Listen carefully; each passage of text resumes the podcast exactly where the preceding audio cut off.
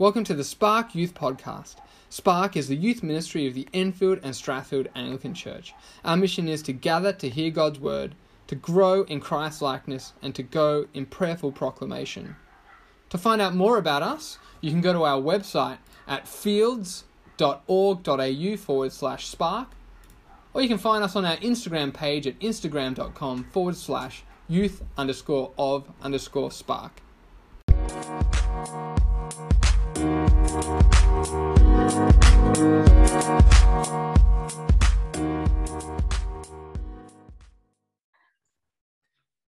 thank you so much. Yes, that was that was very helpful. I've made a lot of notes, so thank you for sharing. Um, um, what I'm going to do is, can I think for your own um, physical health, just stand up for a moment, stretch your arms, um, and sit back down. Just with Q and A. Sorry, Esther, I cut you off there for a moment. What were you going to say? Uh, do you want me to stop sharing? Um, you can no keep your screen on because okay. I think some of the questions may need reference back to your okay, sure. slides. Yeah. So we've um, we're going to just for the next 15 minutes or so, um, we want to field any questions that you have. So some of the material that perhaps Esther um, has presented has raised some questions for you. Um, but also the Q&A now is also, it's actually open for any questions on mental health that maybe weren't even covered in there. And it could be personal questions as well about, um, you know, your own situation. So um, there's two, two ways to do the Q&A. Again, if you want to um, write your question in Slido, it can be made anonymous if you prefer. Um, so go to the uh, link there in the chat. Um, or we'll also have a bit of time just to, if you want to just go old school and just talk to Esther and ask her your question that way. So um, uh, as, as you keep thinking about questions, Esther, um, we might just kick off with uh, the Q&A. Sure. So based on Slido, um, uh, there were quite a few questions. Um, I guess going back to some some of the earlier things you talked about um, with the flipping the lid, green zone, yeah, things. So um, uh, in that realm, there's quite a few questions. The most upvoted question is this question here Should we still empathize with our kids if the emotion they are expressing is irrational? Mm-hmm. So um, there was, there's been quite a few questions about trying to um, get our heads around the whether emotions. I think are they neutral? Are they um, are some actually more evil than others? How do we sort of understand those yeah. things? Yeah, sure. Um, so I guess I'd uh, yeah start off going back to that functional perspective of emotions. That there aren't any that are right or wrong, negative or positive. We kind of more use the language of some are uncomfortable and others are comfortable. Um, they they serve a purpose, uh, and so with uh, emotions that are considered irrational, I would say that uh, no one responds in a way for no reason. And so there's something in that young person's experience that it makes perfect sense why they're reacting that way. Um, so, in those sorts of cases, like uh, again, there will be exceptions to this, but I would still be validating that and exploring more, being curious, again, being that observer, not making evaluations about what is going on, and um, exploring okay wh- why are you so anxious right now? You know what what's going on? Um, and I think most of the time you'll actually understand there's something that makes a lot of sense. Um, there's something under there that uh, has gone off, they flipped their lid. Um, it, it makes sense that for them, something is a big deal um, that we might not understand, but for them, it's a big deal. And regardless of what's going on, I think, you know, when a kid, say, is in that red zone, you, you're not going to get down quickly by trying to reason because they're just not in that mind state to be able to reason. So my go-to would always be to validate. Um, and I'd say in most cases that would be the, the best approach. Um, I think where you're going to more the exceptions, uh, one example I can think of is if we're in a chronic state of overwhelm. Um, if we are constantly validating um, being in that state of overwhelm, I would say there's something else going on. Um, so I would say it's not so much the problem is the validating. I'd say that maybe it's something about how we're going about validating or how we're approaching the emotion coaching or something else that is actually going on to keep that kid at an elevated state. Um, so yeah, I'd say by and large, um, I would validate even if it seems irrational as a general rule of thumb.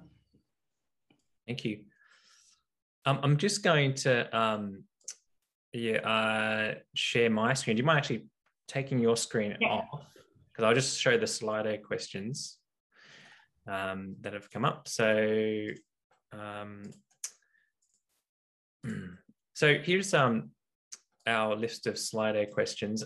I'm sorry we don't get to all of these, but there are some which sort of sort of group together. But that next one down, um, what are the next steps after we have validated our teens' emotions?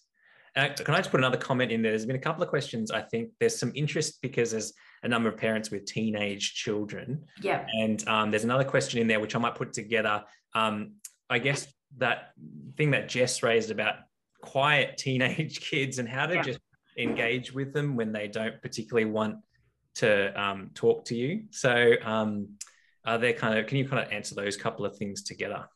Yeah, sure. Um, so again, yeah, uh, acknowledging that it's it can be really challenging, um, particularly I guess uh, if yeah, uh, seeing um, you'll have some kids who are more internal than others. Uh, and whatever happened has happened in their life experience um, has kind of taught them that that's a safer place to be. And so it can take a lot of time and patience, energy, uh, encouraging those young people to open up. Um, and so, say, in terms of thinking about the next steps after we validated our teens' emotions. Um, I think like you know that that that next step is going to be different for depending on what the situation is. Uh, it would be being able, I think, to be okay with whatever comes up. Um, want to encourage thinking about uh, as a parent or someone looking after uh, kids and teens no matter how old they are, I think we we always need to be the uh, what Circle of Security training talks about being uh, bigger, stronger, wiser. So that you're the one who can contain it. You're going to be there no matter what. Um, and so it is that that message of uh, you can validate what's going on for them and that you're going to stick around, um, that you're available but I think respecting with teens, uh, it is a different uh, thing compared to with kids, where they're actually they're growing up and they are becoming independent. Um, we can't force them to do anything. So we often have, as psychologists, um, the situation of young people coming because their parents have forced them. Uh, and unless we can find something in that young person that they're willing to be there and to work on um, it's something that we we can't help with. So i think um, it's acknowledging that with teens you have to respect that they have boundaries and you actually can't force anyone to do something that they don't want to do. So i think it's uh, important to uh, try to definitely validate, to be there, say you're going to be there. Um, but the ball is in their court. Um, and it's kind of communicating that to them as well, I think. So I hope that kind of answers those questions. Sure. Thanks. Thanks, Esther. Um, just so there's kind of a, there's a number of other questions, but just to sort of change the experience a little bit, I'm going to give kind of I like Esther's. You got 30 seconds. Does anyone want to ask verbally their own question instead of hearing my voice sort of say the questions. I'll give you 30 seconds. If you've got a question, feel free to unmute yourself.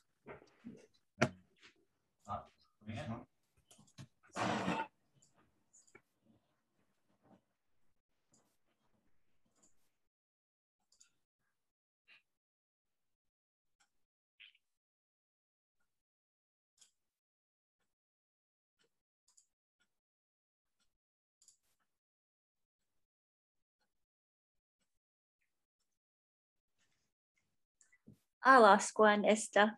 Hi, I'm Grace. Hi, Grace. Hi. Um, I just wanted to ask if you could talk a little bit into the difference between, um, so the concept of regulating your emotions, yeah. um, which implies that an, an, emotion is dysregulated, so mm-hmm. you know, out of control.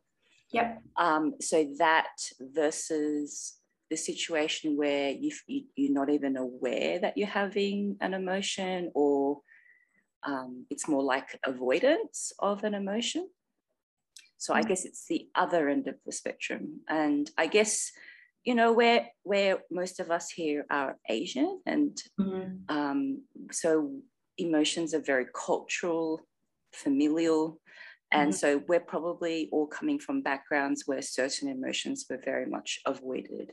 Mm-hmm. Um, so you can't even regulate it because it's not even expressed. So could you talk a little bit into that? Yeah, sure. Um, so I would say, like going back to that that sense of uh, stop, step back, observe, describe. The first steps is being aware um, so the first step before you can regulate, like you said, is to notice and to be aware. Um, and uh, there's certainly uh, yeah, lots of cultural familial uh, familial elements to uh, that awareness. Um, and in terms of trying to develop that in ourselves and in our kids, uh, it like say with the clients that when I've worked with adults, um, it is going through exercises that actually try to connect um, someone's body to their emotional world.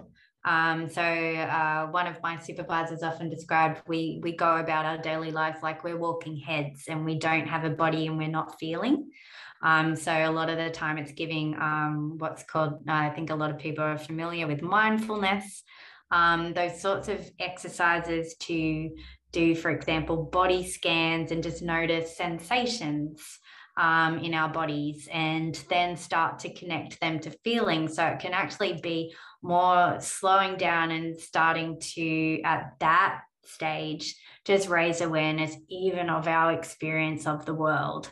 Um, so, say for some clients who, particularly if they're from a trauma background and something like they've learned that it can be seriously unsafe in their world to experience feelings. Um, so we start with just external. So can you um, just notice three things that you can hear. Can you notice three things you can see? Three things you touching. So is it your the clothes on your skin? Um, is it the, the wind on your face? So it's starting external before moving internal. So there's lots of different, I think, approaches around raising just even awareness of what we're experiencing. And it can start with just body sensations and then connecting that to feelings and then you can start going into those sorts of emotion regulation, um, those further steps. Does that answer your question? Okay, cool. Thanks. Thanks, Grace. Okay, what I might do is I might go back to the Slido and I'll, I'll take, um, I'll answer two more questions from Slido and we might have time for one more in case your burning question didn't get asked. Okay, so I apologize if you didn't get it today.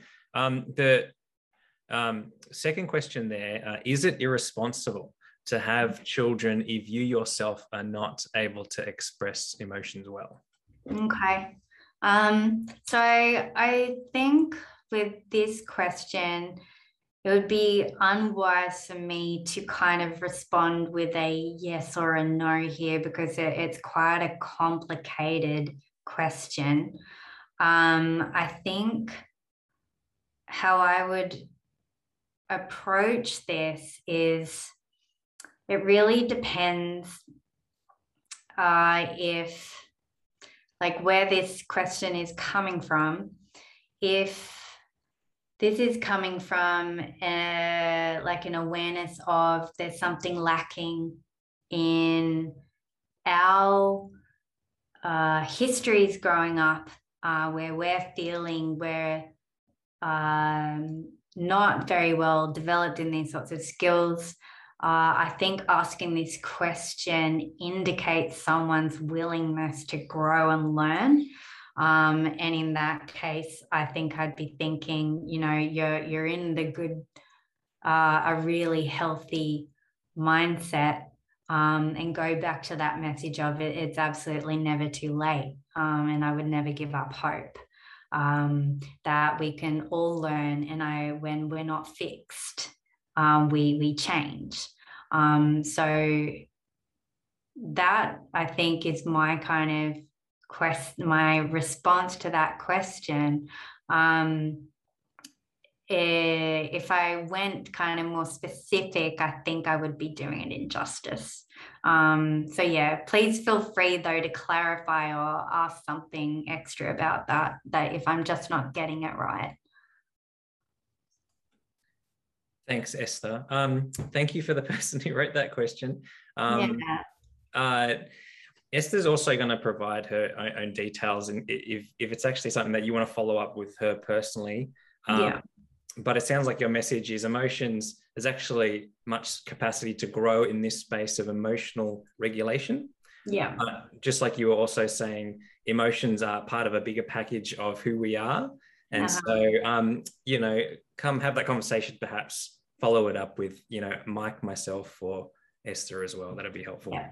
And in that message of, you know, you just need to be a good enough parent, not a perfect one. Think we've got time for maybe one more um, Slido question, and I, I maybe um, the those three on the screen at the top have been have been addressed. Just the one down the bottom about discipline. Uh, I guess it's not a word that which, which sort of been talked much uh, today. Yeah. But how does discipline come yeah. into being with our children, or should it come into it at all?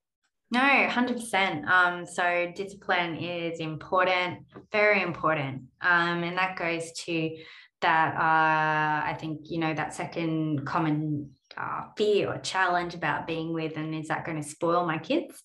Um, and so uh, it is not contradictory it's just a different aspect of it. So emotion validation is just helping kids to learn how to have emotions and how to be with other people's emotions. Um, the the discipline definitely comes into it that's kids need boundaries they need limits so even if, you know, for example, um, I, you know, you have siblings fighting and we can validate the anger and kind of just be able to put words to that kid's anger and go, oh, wow, I can see you are furious, like your face is red, um, and de escalate them.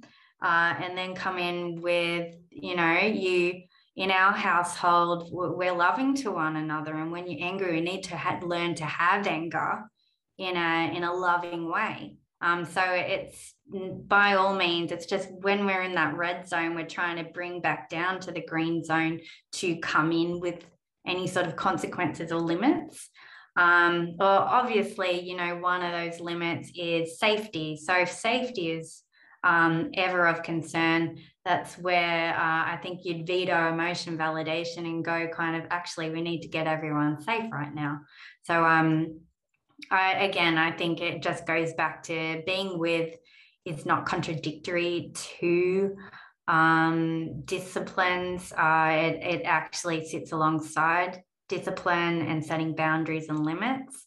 Um, and I think what we ultimately want kids to learn is how to take responsibility for their own feelings um, through being with, and that's that's part of um, what that's about, if that makes sense.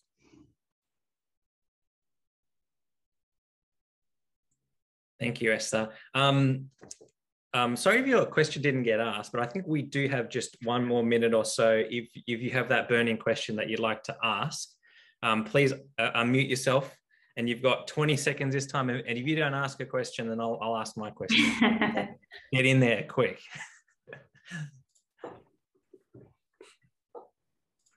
Hi, Esther. I've got a question.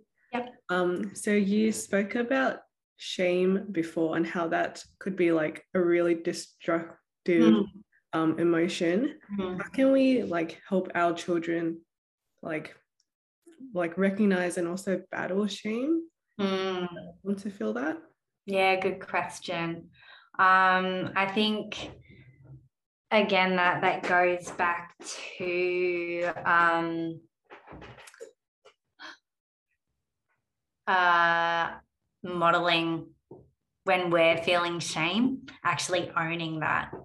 Um, so I think one of the things to uh, be mindful of is the power of being vulnerable, and the power of being vulnerable and reaching out even when we feel shame um, is an incredible lesson to our kids. Um, so if we can, we can do that, that that's a really great gift that you can do with them. Um, and if it is uh, when you see them in a situation, because I think some people will make the distinction between embarrassment, humiliation, and shame, and they're very also different from guilt. Um, but say with embarrassment, it's kind of that mild uh, experience of, oh, that was a bit embarrassing. Um, shame, we're talking about something that uh, is a very intense experience of feeling that something irrevocable um, that is uh, damaged and unacceptable that we need to hide. So, if there's that kind of sense that there's something going on for your kid that is incredibly shameful for them, uh, it's doing whatever message you can to go, hey, I'm a safe person that you can share that part of yourself with, and trying to help them put again words to that and to, to normalize that we all have those hidden aspects of ourselves that we feel um, are unacceptable in the world and that um, people are going to reject us for those aspects of ourselves. So, as much as you can, really normalize and, and validating the experience of shame so that it, it is a lesson to them that, hey, I can even have shame and know when shame is coming up so that when, yeah, I notice that I know how to respond in a healthier way. Like shame is going to drive me to hide and disconnect from people, but I know that that's not a good thing for me. And I'm actually going to, um, you know, reach out and connect with someone. Does that answer your question? Yes, thank you. Okay, cool.